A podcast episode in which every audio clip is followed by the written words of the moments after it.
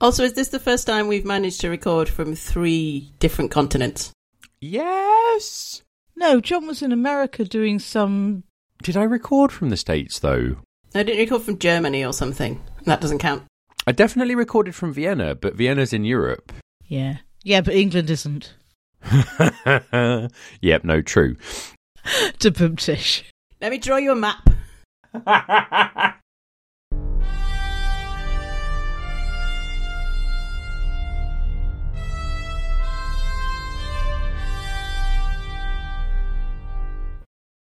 Hello, everyone, and welcome to the very 95th episode of Octothorpe, a podcast for science fiction and science fiction fandom, which is coming to you on the 26th of October 2023. I'm John Coxon, I'm Alison Scott.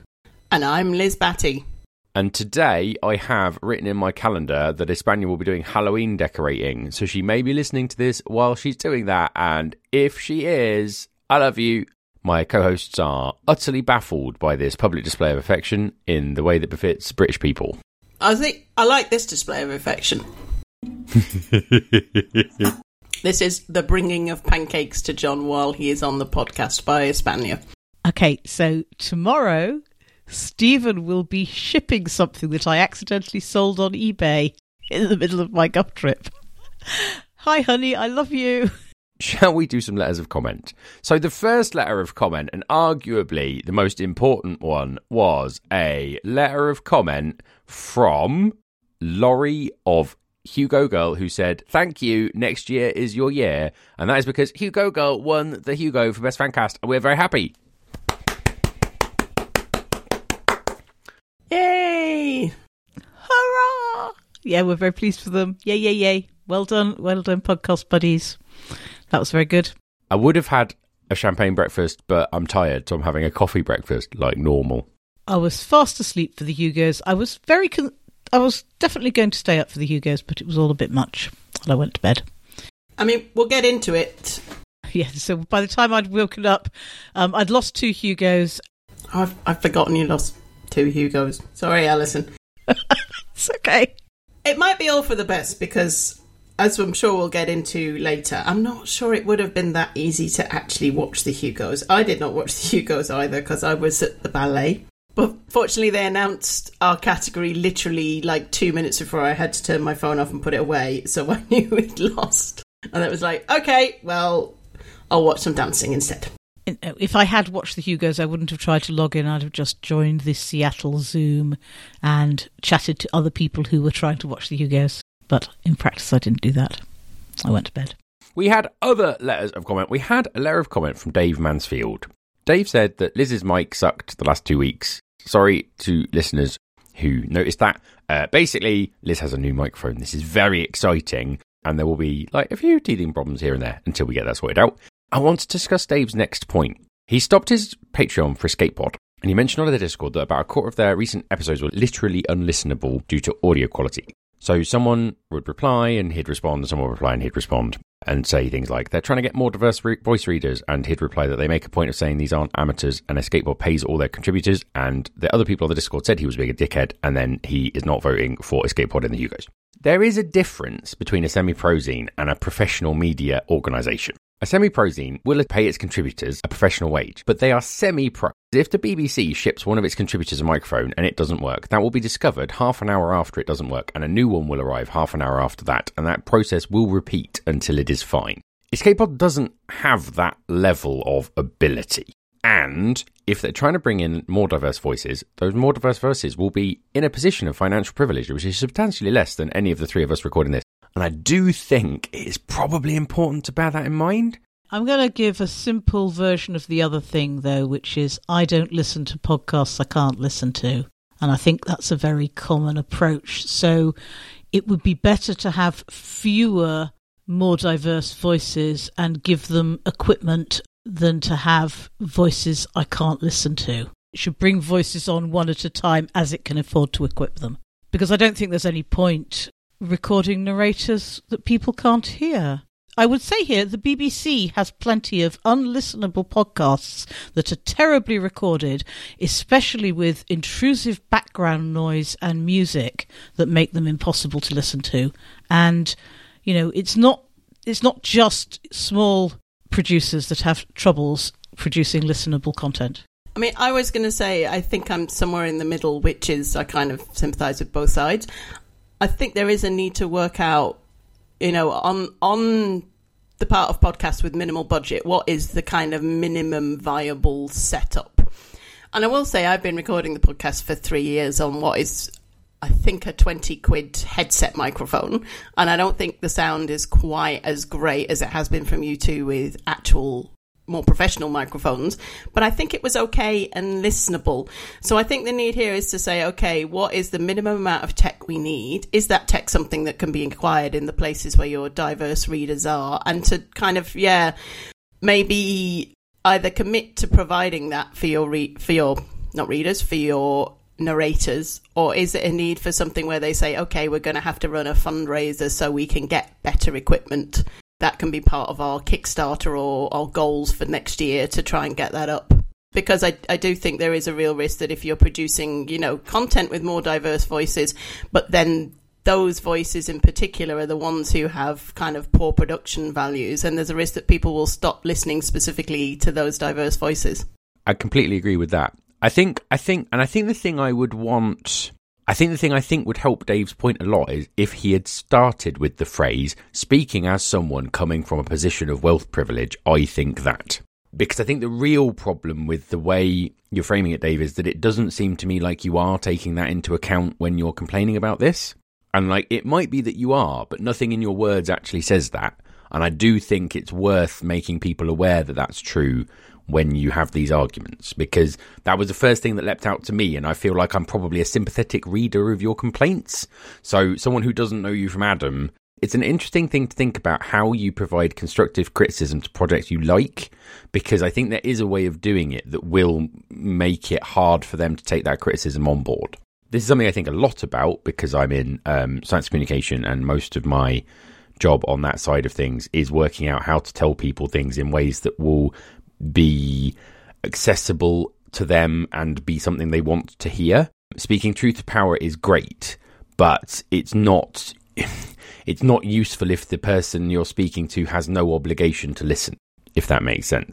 I think we also talk a bit about the microphone end of this, whereas the the things that cause people with lower wealth privilege to have trouble creating clear sound are may extend to things like the room they're in or the people they're sharing their space with, which are much harder to solve than than just getting your, yourself a headset mic. Yeah, so I because I I live in a I mean, Alison and I both live in five bedroom houses where we have rooms where we can podcast uninterrupted for two hours and be sure that that will not be interrupted unless we ask our spouses to bring us breakfast and coffee. And I think if you think about all of the forms of privilege that are inherent in the sentence I have just said and really dived into them, you'd be like, oh man, those peeps, they got a lot of privilege right there. Like, mmm, I drink my Colombian coffee drink, which I can afford to buy from the market. Mmm. And it's like. Have you got five bedrooms, John? Yep. Do you have like a secret hidden wing I didn't go in? Because I don't remember all those bedrooms. You know the glorified cupboard next to the spare room, Liz? Yeah. Oh. That is officially a bedroom. Ah, no, that's a cupboard. Welcome to the privilege zone. I will finish this by saying what I've noticed while recording this is that I really need a pop filter for this microphone, so I apologise to the listeners.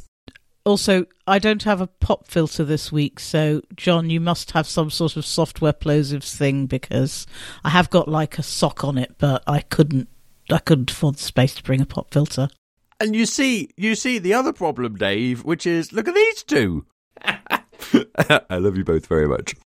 So Esther says that she will uh, arrange the cage fight between Chris and Abigail and rest assured, she is a certified doctor and professor of game studies, meaning that many years of drinking red potions and eating chickens I found on shelves and in other people's rucksacks means that she is well equipped to be the medical professional on site. And then she talked about Glasgow Presents and she noted that it is It was set up by uh, Meg McDonald and Marita Averati, and it's being run by Pam Livingston and Robin Duncan. They thought it was going to be a couple of pandemic panels, and it's basically spawned into this collection of nearly 40 panels on various topics. And she notes this that she thinks that type of innovation is something that they should be encouraging. And yes, no, there is a good point, well made.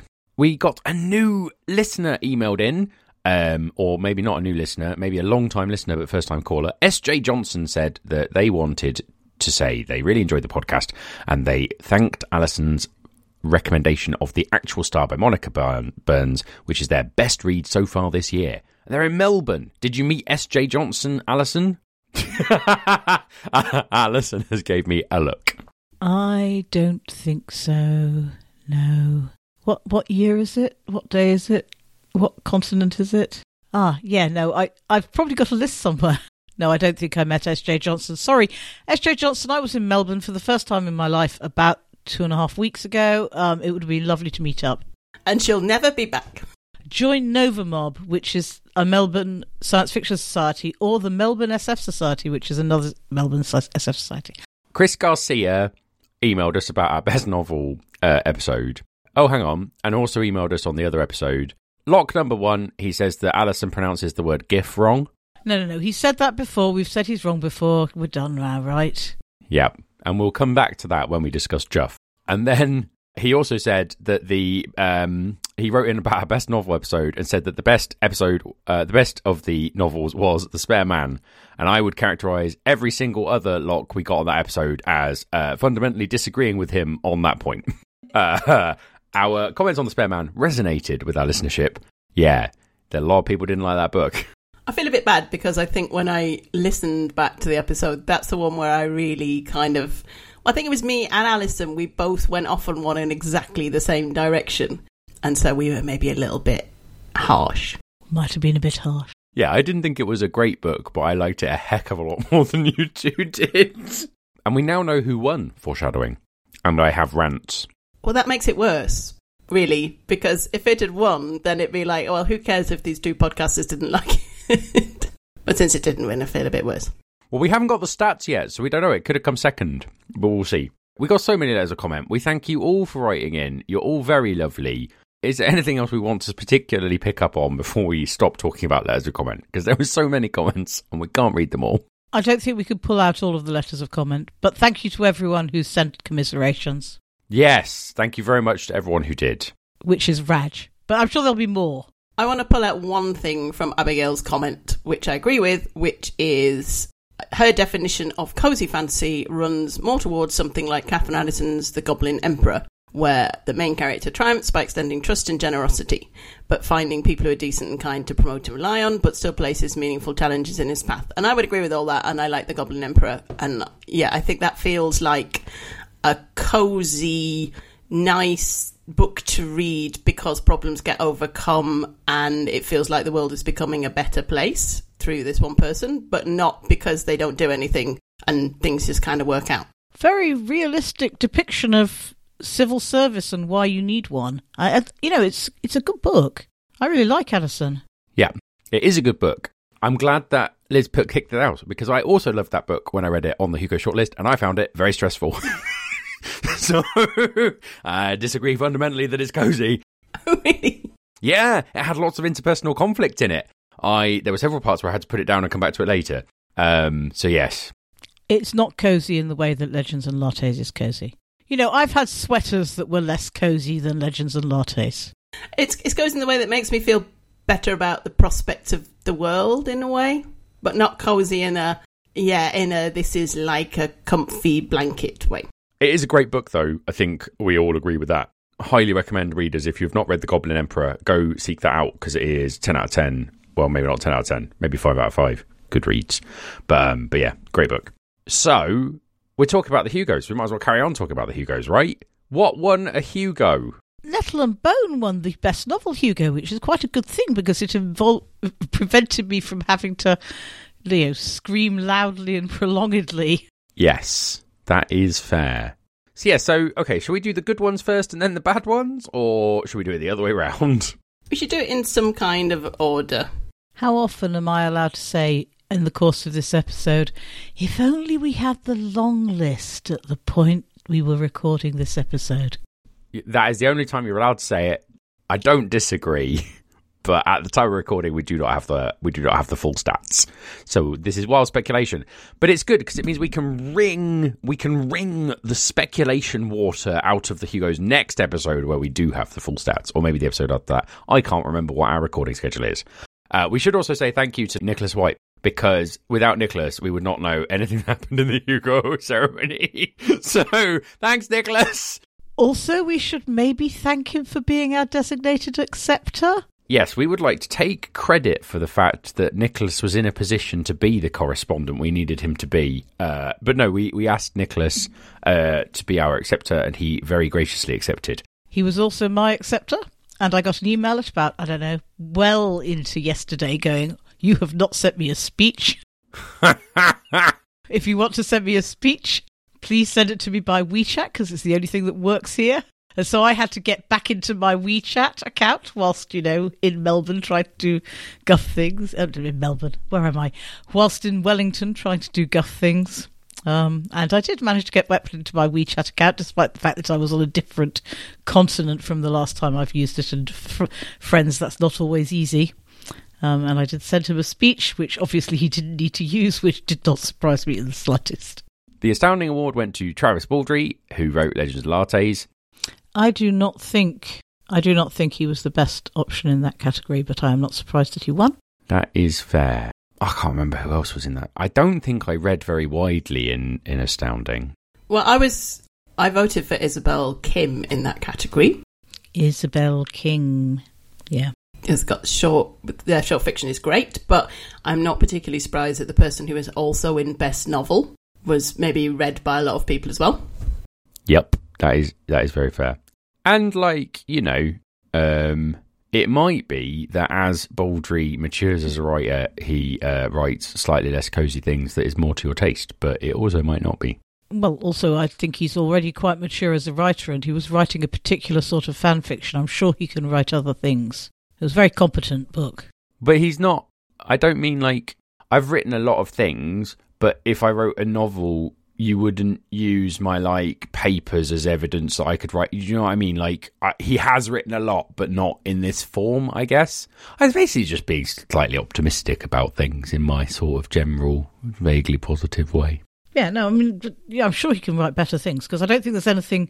There isn't anything wrong with the novel. It's just not as not what I'm looking for in a science fiction novel. So you know, it's not really a matter of maturing. It's a matter of kind of changing novelistic direction, which he'll probably do if the money in this particular novelistic direction runs out or if the ideas run out. And then in Lodestar, it was Akata Woman by Nnedi Okorafor, which, as previously discussed, I think is the weakest of those six, but I guess it resonated with people. And I think I have not read most of these six books. Liz, have you read these six? No. No, I've read one of them, so I can't really judge. Was it the Rachel Hartman? No, it was uh, Naomi Novik. Oh, yeah.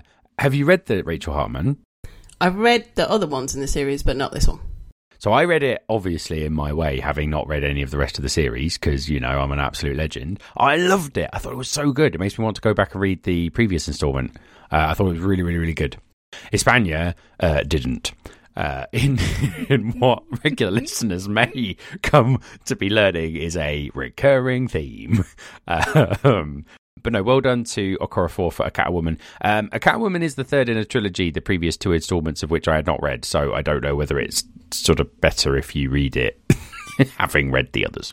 Can I go off on a tiny tangent for you, John? This is probably not for podcast, but I was watching the ballet of Anna Karenina yesterday, and it had like little intertitles to tell you what was happening in each mini act or dance. And one of them was Yeah. like, in the Karenin household, there is a marital discord. And I don't know, I just think you and Espana have a marital discord. Oh, not like the Karenins. No, not like the Karenins. I mean, come on now. We don't have a marital discord, we have an iMessage chat. A joke. that was a good story. Thank you, Liz. Best fan artist, Richard Man. Um, so Richard did my wedding photography. He is a very talented man. He it makes me laugh whenever I hang out with him. Uh, I was glad to see him uh, win this, especially because he has been doing adjacent stuff for a long time. He he does a lot of very good work photographing a lot of people, Yes. uh, photographing a lot of people at conventions. Um, I mean, obviously, I'm sad for Alison and for Espana that they did not win, and for Iain uh, that he did not win. And Orion and Laya are probably lovely people, but I've got no skin in the game. Sorry, Orion and Laya, if you're listening. Uh, but Richard is, I yeah. It, this was a category where I would have been happy. Like, there's like four of the six people that would have made me absurdly happy to see them win a Hugo. So, like, this was kind of a win-win for me in many ways. Obviously, not being one of the nominees helps. Sorry, one of the finalists. one of the finalists. I'm. It's an honour just to be nominated. Chris M. Barkley won Best Fan Writer. Um, again, this is probably very eminently deserved. I think I am slightly sad that it wasn't Bitter Karella, who remains one of my absolute favourite uh, fan writers in the genre generally. But um, but no, I think I think Chris Barkley winning is a really good thing. Very difficult to be annoyed by that. Congratulations, Chris, and congratulations, Richard. Not sure if I actually said that out loud. And then it was Hugo Girl, Transatlantic Besties. Yay! Yeah, and I'm I wasn't surprised by this if I'm honest. I sort of expected them to take it because last year they came third or second, I think, and so I was like they got a good chance, and indeed they have won. Hurrah! Hooray! And uh, instantly recused themselves for future years. Did they? That's sweet. Best fanzine, Zero Gravity. I'm probably the only one of us who's read this at all. I quite enjoyed the bits of it I read, and I read it by randomly throwing chunks of it into Google Translate. Um, so I probably didn't get the perfect um, thing, but it was all fascinating stuff about the development of science fiction fandom in China. And I was like, oh, I never knew that. I never knew that. I mean, it turns out there's a lot of stuff in the world I never knew, um, and this co- complete obsession I have with learning everything is not doing me any favors. But anyway, I like learning those bits. So well done, Zero Gravity. It does sound fascinating. Is it? I'm thinking of it as kind of a sort of Chinese version of Rob Hansen. Is that fair? I don't think it is. I think their episodes are different, right? Different episodes are. It's got a little bit of um, it's got a little bit of um, Journey Planet about it as well, and I think they've got some crossover work. So some of the stuff they have uh, have published is some of the stuff that appeared in the Chinese issue of Journey Planet, and there's some links there. And some of the stuff they were doing was kind of reaching out to science fiction fans in different places and writing greetings from them. So you know, it's it's just all that bringing fans together that gives me that such a warm, cozy feeling.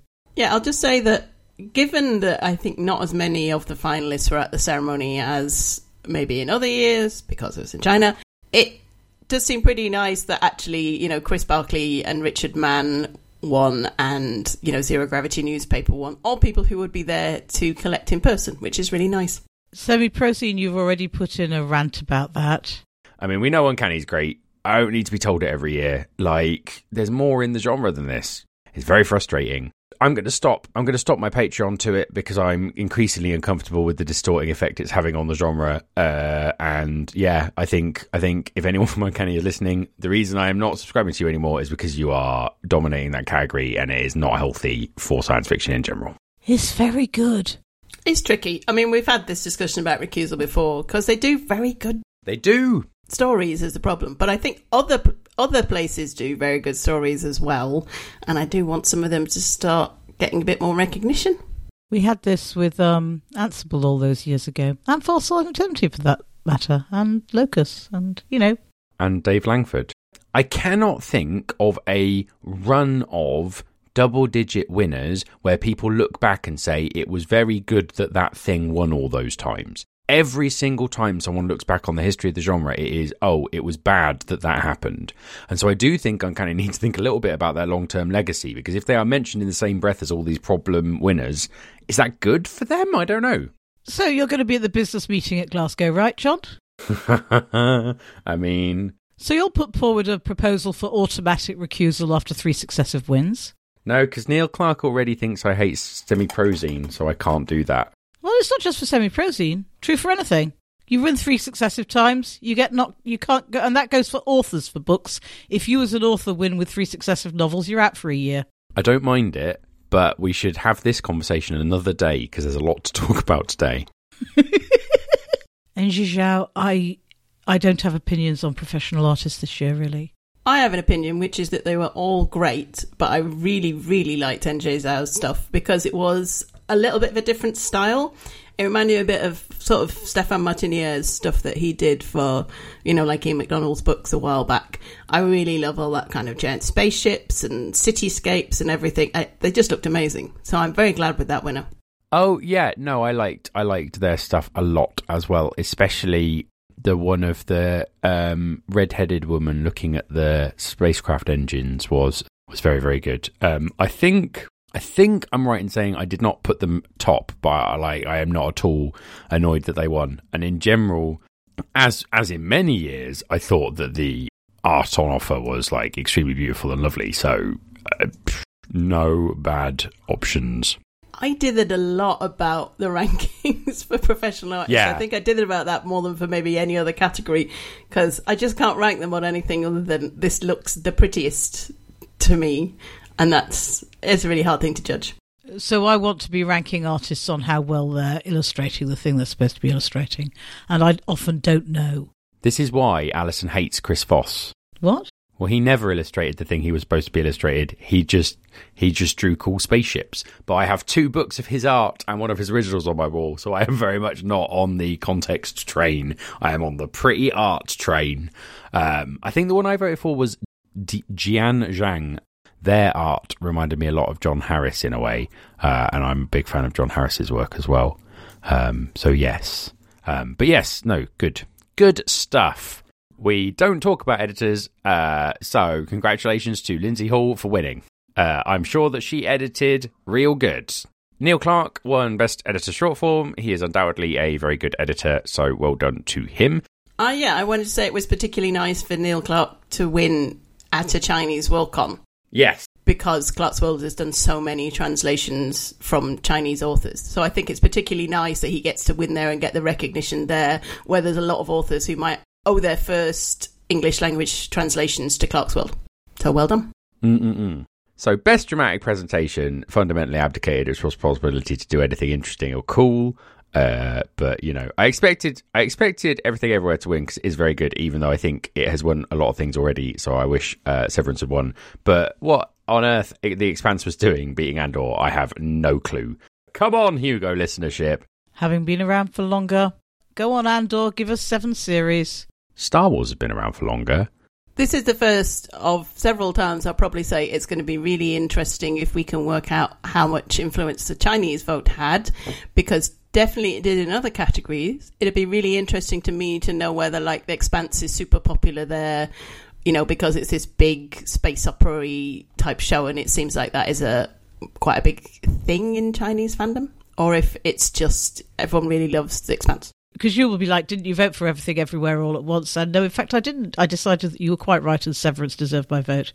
Oh, I, I, I had an impact. If I was writing an impact case study, I'd be like, I impacted Alison. Um, do you want to talk about this in more detail, or do you want to just put in what we already said? No, no, I think you were you, you argued in the podcast that actually everything everywhere all at once has won every award available all over the world all at once, and they didn't necessarily need a Hugo. Whereas it might make a real difference to Severance, which is probably scrabbling for um, support in the way that streaming shows often do. So I would say I think if we think the Hugos really have heavily any influence over the renewal of streaming shows, I think we are too tiny a thing to really affect that. But also it is tricky when the best science fiction. Look, they've just built a building for the Hugh. They've just built a building for the Worldcon. You know, how much more impact could they have? Yeah, do we think Apple TV care or notice? I don't know. I mean, Hades, which had sold far more things than you know books ever sell, was incredibly delighted by their Hugo. Oh, I mean, they can be delighted. I just don't think it will, you know, particularly help a show that's on the edge of renewal. I just don't think it will tip the needle much one way or another. Like, I don't think they're making a sequel to Hades because it won a Hugo. I think they're making a sequel to Hades because they sold a billion copies. A million, to be fair, but yes. I would say it's also tricky when, like, a really great film which is recognised as the best of the year also happens to be a science fiction film because you want to reward it for being a great science fiction film but yeah it's also it's got a lot of other award. It's not often that the oscars are like giving loads of awards to things that are in the running for the hugos unless it's like with lord of the rings. I shouldn't make it sound like I'm very grumpy that Everything Everywhere All at Once won because it is obviously a very worthy winner. I mean, like, you know, there have been previous Best Dramatic Presentation long form winners, such as Wonder Woman, which were much more inexplicable. But, uh, but yeah, no, there's just a small. In fact, it may be one of the best films ever to win Best Dramatic Presentation long form. That's a take. That is actually that is actually potentially true. Also, it had roughly infinitely more Asians in it than Severance did. Which because I think Severance had none, uh, and I wonder if you're um, you're having the awards with lots of um, Asian voters, you might find that films that represent at least you know small segments of the Asian experience might do better. I don't think any of us are surprised by the best related work winner. No, but it's another British winner, so that's quite nice. It's quite pleased. Yeah. No, I mean, I should say I, I, the way I said that was ambiguous. I, I think I think a deserved win. Yes. Cyberpunk 2077 won in Best Graphic Story or Comic. I'm sure I saw someone say that it appeared on a couple of Chinese lists of like things to nominate. So I, I assume it's popular in China. Um, so maybe that was an effect, but I don't know. I have not read it. I have not played the video game either. I have a vague resentment towards the video game because I blame it for getting Android Netrunner cancelled. See episode wherever it was where John monologues on Android Netrunner as his pick. Yes. Anyone else read it? No, I didn't get to it, but I, again, I think this is something you, know, you can point to potentially the influence of the the Chinese vote being stronger than a maybe split non-Chinese vote. Although no, it's transferable vote; you don't really get vote splits. But you see, what I mean, I was very pleased to see that Children of Time won Best Series. yeah, big surprise. The best series winning the best Hugo. Oh, you know, there were other good series on the list, but yeah. Well, that I mean, right, and that's the thing. it was, and, and and I think actually, so congratulations to Adrian. I have no idea if you listen to Adrian, but if you do, a very hearty congratulations. Yeah, we want you to win lots more Hugos. Yes, please. We want you to keep winning Hugos to the point where we're going, God, it's Adrian Tchaikovsky again. When is he going to recuse himself? uh, I would like to say officially here that my opinions on recusation do not extend to Adrian Tchaikovsky. and if Adrian won all five of the fiction Hugos every year forevermore, I would be down. Um, I would also say this means that Children of Time can have the Clarke Award winner logo and the Hugo Award winner logo on its front cover, and there are not that many novels that meet that brief. Not half. I mean, are there any? I wasn't going to make any categorical statements because I don't know. But I also want to say, like, the competition he is up against in this category, like, it is fierce competition. So it is a, a very good win.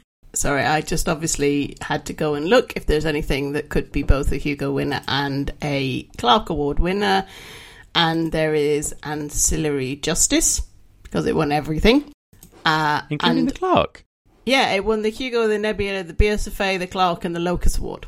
Woohoo! Good lord. And also uh, the City in the City. Okay. So two thirds of those are Stone Cold classics. now, to be fair, Ancillary Justice, Ancillary Justice, I really enjoyed at the time, and I think it was the first.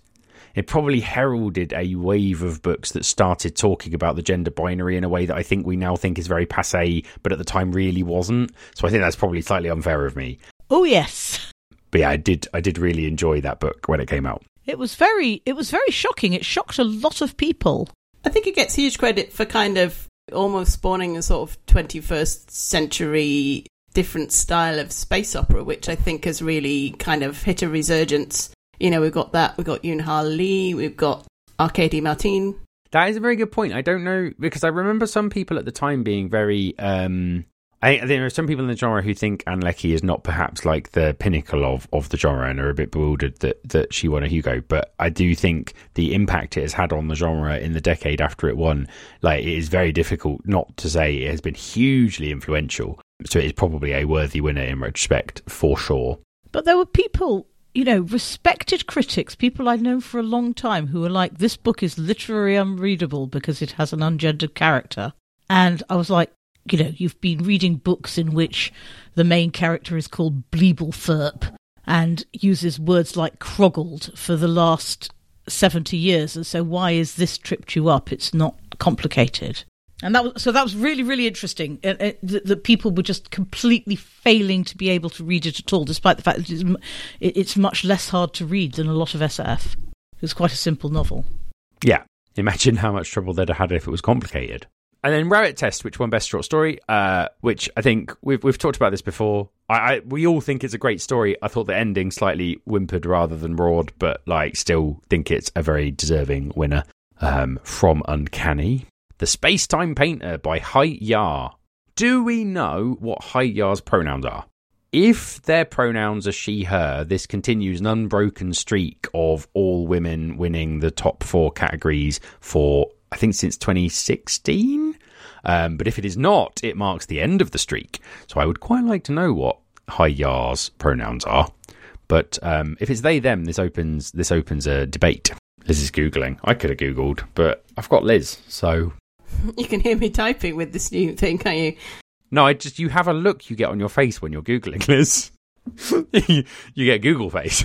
It's my it's my knowledge all knowledge is contained in the internet and therefore I must be able to find this out face. There is one news article referring to Hai Ya as he. So we may have broken this streak. I can't remember when the streak began, but it was it was uh, shortly after the puppies, so it's been a quite a long time. Seanan McGuire won Best Novella for Where the Drowned Girls Go, which was not my favourite of these novellas, but I did I did enjoy it. I enjoyed all of them. I think the Nghi Vo was my least favourite, but I still like thought it was good. I didn't get to all the novel novellas this year. Sorry. I thought they were in general much better than the novels. like I think I enjoyed the Nghi Vo more than three of the novel finalists. Novella can go either way. Sometimes it's amazing and sometimes it's like not. And this year I thought it was quite a strong category. Where the Drowned Girl Girl is kind of really sinister and creepy in a way that I really enjoyed. So like it kind of I, I I'm not unhappy to see it win. And then Nettle and Bone by T. Kingfisher, the objectively correct choice, won best novel. Well, we all three thought it was the best novel of the six. So there we go. So obviously that's everybody, right? yup. Okay, Hugo's disgust.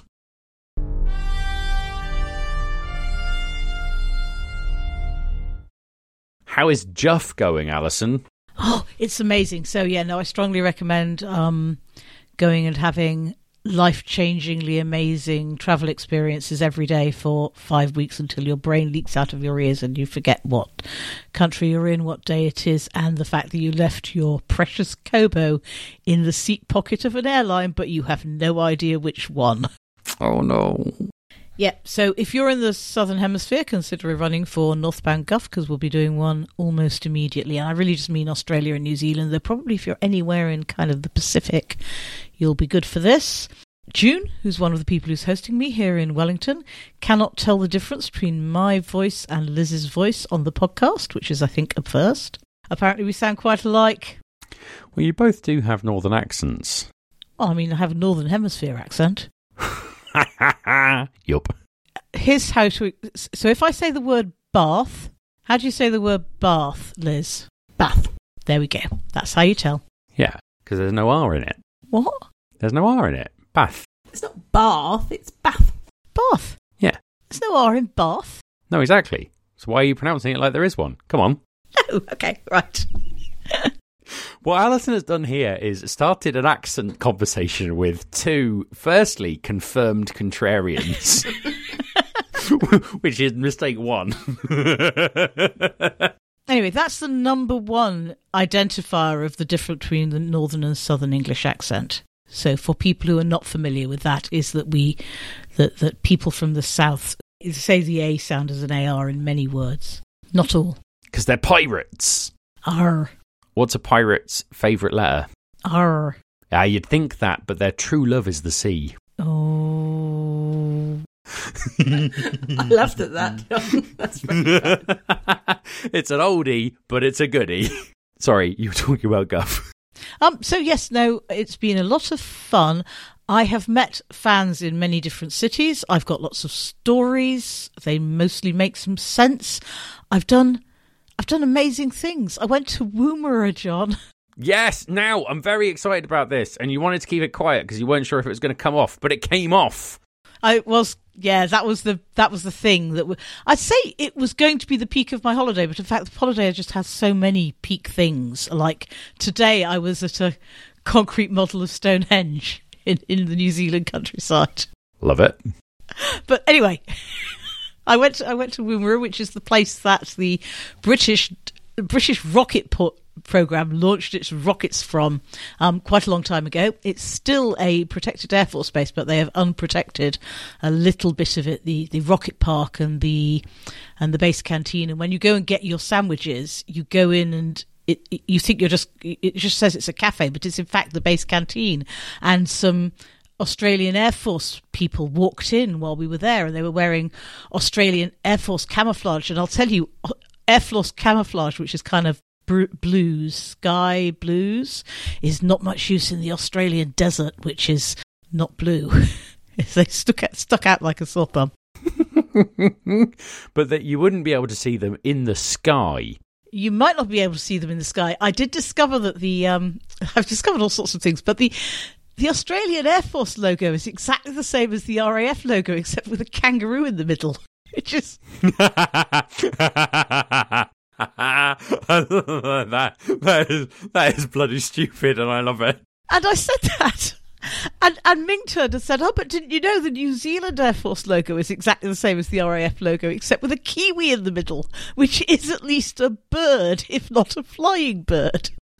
And it turns out that kangaroos can attain greater height than kiwis, because basically the only way to get a kiwi to fly is to, you know, kick it. Um, I I do not in any way condone the kicking of kiwis, who are, was kind of adorable and football shaped. I've not seen a kiwi.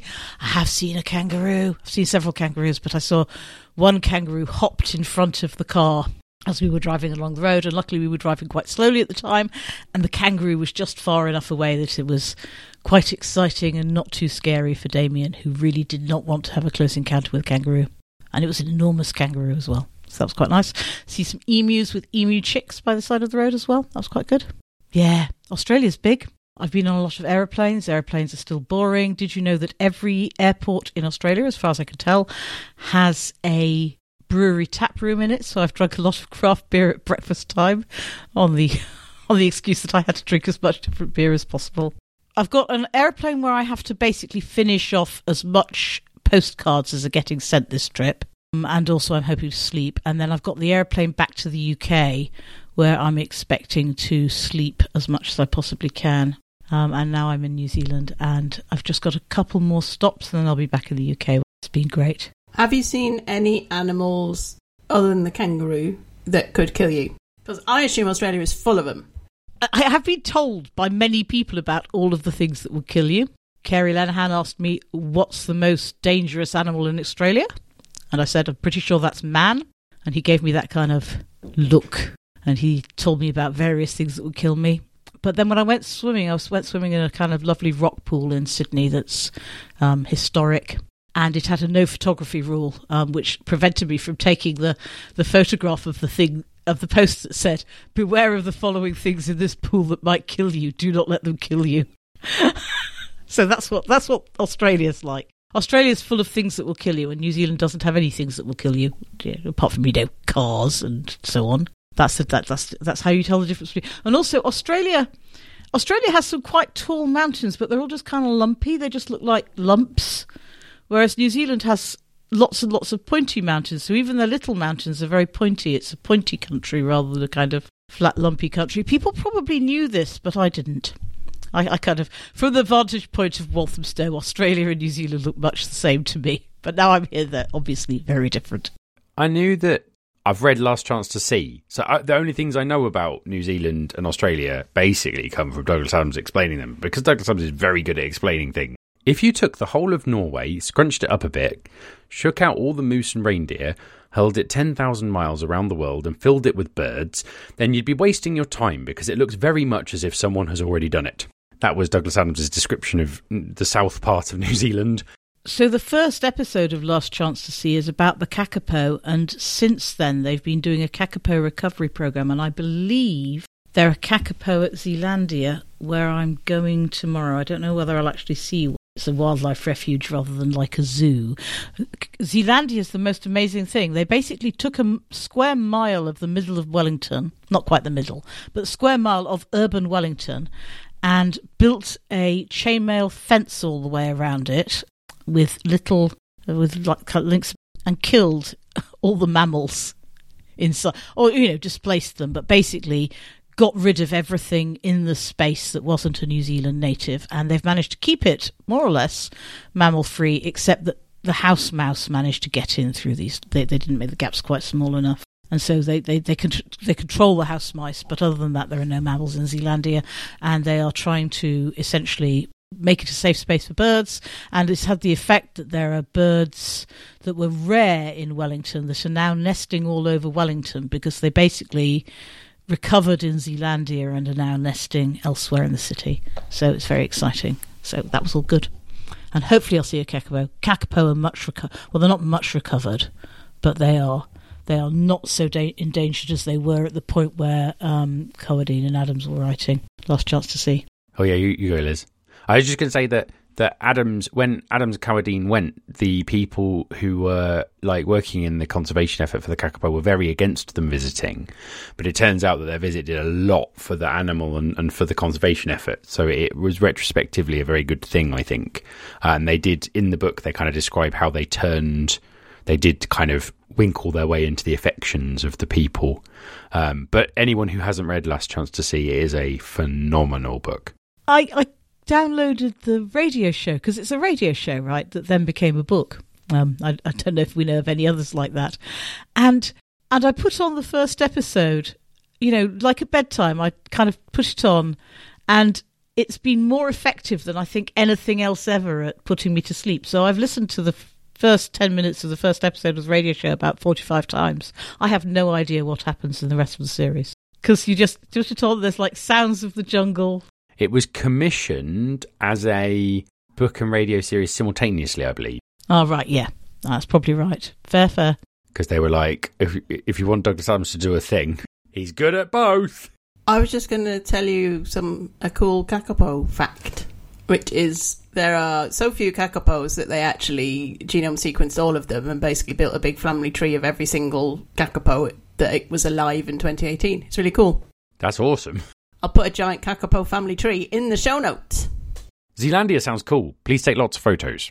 I mean, there'll just be photos of bird, of of green spaces with pixels in them that are birds.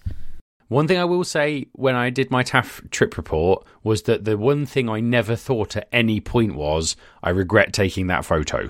And in several times I thought I regret not taking more photos. So I would just photograph indiscriminately It'll be like my photo of a snake, where you can't actually see the snake, but I'm like, there was a snake there. Okay, they maybe don't have kakapo. I know Kakapo were. I think Kakapo have been reintroduced to the mainland though, so I would have thought if there was anywhere it would be there, but maybe not. See, like, they only have them in. They have. They probably have them in sanctuaries because there's still. There's still enough that they know every bird, right? So I think they probably have them at sanctuaries yeah. that are a long way away from people. Mm-mm. Well, if you look at the link I put in the show notes, it's got a map. Ha! It does have a map.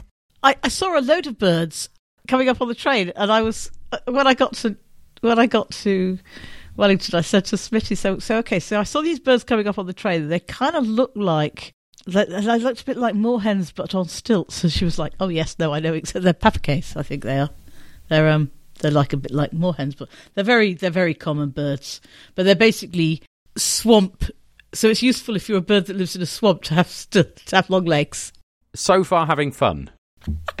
yeah, no, it's been amazing. It's unbelievable. Thank you to everyone who voted for me and who supports the fan funds.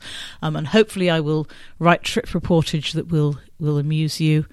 Um, oh, and I went to I went because I'm a nerd. I went to a Lord of the Rings location today, just just one as a kind of token Lord of the Rings location. And John, I posed against the Lord of the Rings height chart marker, so I can confirm that I am taller than a dwarf, but I'm much taller than a hobbit. I friggin' love it. Brilliant. But not as tall as Gandalf. No, no, that's fair. Oh, but God, Gandalf's not yeah, as tall no, as you fair. think he is because he's got a big pointy hat. That's true. We should buy you a big pointy hat. Um, Um, I'm going to ask you one question, and then I suggest we move on from Guff. And my question is: Have you have you ever done anything like this before? Have I ever? Done anything like your Guff trip before? Um. How novel would you rate this experience? Oh no, it's like as experiences go. No, it's insane. It's like nothing else I have ever done in my entire life because it's the way that you do a thing and then the next day you do another totally different thing that is also kind of like I'm like, well, I spent a day in Christchurch and I learned all about how it's recovering from the earthquakes and I saw these amazing views from its gondola and and every day is like this, even the days that don't have anything much in them. I, I guess I guess cruise ships might be like this, except that I think that the experiences that people get are very sanitized, whereas a lot of the experiences that I've had on this trip have been kind of very non they'd be like totally different because they'd be like a particular fan has said oh we should do this and then we've gone off and done that. And that's the thing that's that's so amazing about it. And i have spent a lot of time with a lot of different fans. And i've just managed to cancel my hotel room for auckland because i'm staying on joe van Ekkeren's couch. So you know. Ooh. say hello to joe for me. So so so it's an extra person that it's an extra host but also an extra guffy I, I was worried that some of the bits of the trip weren't quite guffish enough because I didn't have a host, but I've got one now for Auckland. Um, the other thing I was going to say, though, is um, the average person in the UK generates carbon emissions of about 5.2 tonnes in a year. And the carbon emission calculation for this trip is about 5.9 tonnes. So I do have to I have to make it worth it in lots of different ways. There's a lot of, you know, giving back to fandom in terms of of generating content about fans and, and science fiction in different places, but also making this trip worth it in terms of things like trip reportage and sending everyone their postcards and stuff like that. And, you know, that's a lot of carbon emissions. That sort of travel, as well as being a sign of enormous privilege in general, is not actually sustainable for everybody all the time. So, I mean, it's quite important that when you do it, you actually kind of get the word out about it. So you try and give some sense of what it's like, I think. I mean, I know that there are people out there who are generating that, that amount of carbon emissions every week. So, you know, but they're, they're wrong. I mean, I am flying economy. I'm very fortunate because although I'm I'm all, a lot of people I talk to can't fly economy because of various health conditions. But although I have some health conditions, I'm also very short, which is a real bonus if you're trying to fly economy. Let me tell you. Yeah, no, that is fair.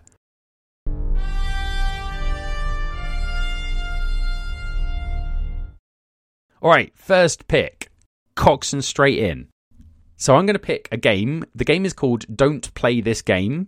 It is currently kickstarting, but they have a demo that you can play, and they describe it. Oh god, how do they describe it? They describe it as something like a cross between The Ring and Pokemon Go. So it's a journaling game, and it encourages you. So you're basically playing a character, and something is following you, and the idea is that by playing the game, you are opening yourself up to this thing, which will then get in your head like the ring. It is a solo journaling game. It uses dice and a journal, but it also encourages you. So, like in the third event I played, it was like go out into your local community and take a picture of the place you wake up from this dream and then describe it. And so it is encouraging you to go and explore your surroundings for like specific things. So, like one of the prompts was like go somewhere abandoned, take photos, explain how you break in. So it's like a scavenger hunt. Kind of, yeah. It's it's really it's really it seems really cool. I've been really enjoying playing it. The reason I wanted to bring it up is that is that I I, I thought it was kick it I thought it might be good to point people at it because it is currently kickstarting, and by the time you listen to this, it will have about a week left. It is a British project, and you can pledge for 15 quid to get the PDF. And there is a demo, so you can play the demo, and if you hate it, don't back. But if you find it very intriguing, like I have, then back. Next, Liz. All right, I am going to pick a book, and the book is called Love Theoretically by Ali Hazelwood. And I, I picked this one, to be honest, mostly because I think John is going to get a kick out of this. It is a romance novel I read on a plane because I like reading romance novels on planes because they don't generally take, you know, have super complicated timelines and plots and so on. But this is a romance novel, girl meets boy, when the girl is basically fake dating for money the aromantic asexual brother of the boy and then she discovers that the boy is on her um, tenure interview committee at MIT. so that is not a scenario I had come I'd come across before. Basically, yeah, she goes to meet the hiring committee, and turns out it's the annoying brother who is almost seeing through her kind of fake dating of the brother, which he's doing, you know, so he can get his family off his back. And yeah, it's all about being a sort of theory. It's all about theoretical physics versus like experimental physics, and it has like a terrible mentor and the roles of women in STEM all around quite a satisfying romance plot. So it's quite fun. Yeah, no, that sounds awesome. It sounds really stressful and triggering. I mean, yeah, okay, no, I can see that read. I should say it's very American. So it is all about getting that like tenure track position in America, which from my external view seems like a massively stressful thing that everyone goes through in America that doesn't have quite the equivalent in the UK, doing that round of all the tenure track stuff. Over here, it's basically like, can you get a fellowship that they will promise you a permanent job after? It just works differently, right? No, that sounds really cool. Uh, I might have to look that up. I still haven't read the book, the the the perfume book about the serial killer. What's that one? Oh, base notes. Yeah. Yeah, I still haven't read that, and that's still that's like another one that you did that sounded delightful that I haven't got to yet. Um, so I really, I really do need to read more of the things Liz tells me to read. Alison, you've had lots of time to do picks on your Guff trip. What's your pick today? I've had lots of time to do reading and watch movies. I have, in fact, watched some movies, and I'm not going to pick any of them. Um, I will. I have an anti-pick, which is watching movies on planes, which is not good for you or the movie. Um, I'm still going to do more of it on the plane back, but there we go. Yup. Um, I'm going to pick Australia. Australia's a country. Um, it's full of nice people and fun stuff that you can do, and it's got some extremely cute wildlife. And I understand quite a lot of wildlife that will try to kill you, though I didn't personally notice any wildlife trying to kill me. Um, and I was there for about three weeks, and I'm going back because I liked it so much for another four days in a few days' time. And yeah, Australia, it's great. You should go.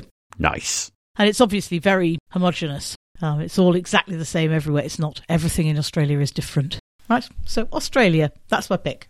And that was the Octothorpe podcast. And it's goodbye from me. It's goodbye from me. And it's goodbye from me.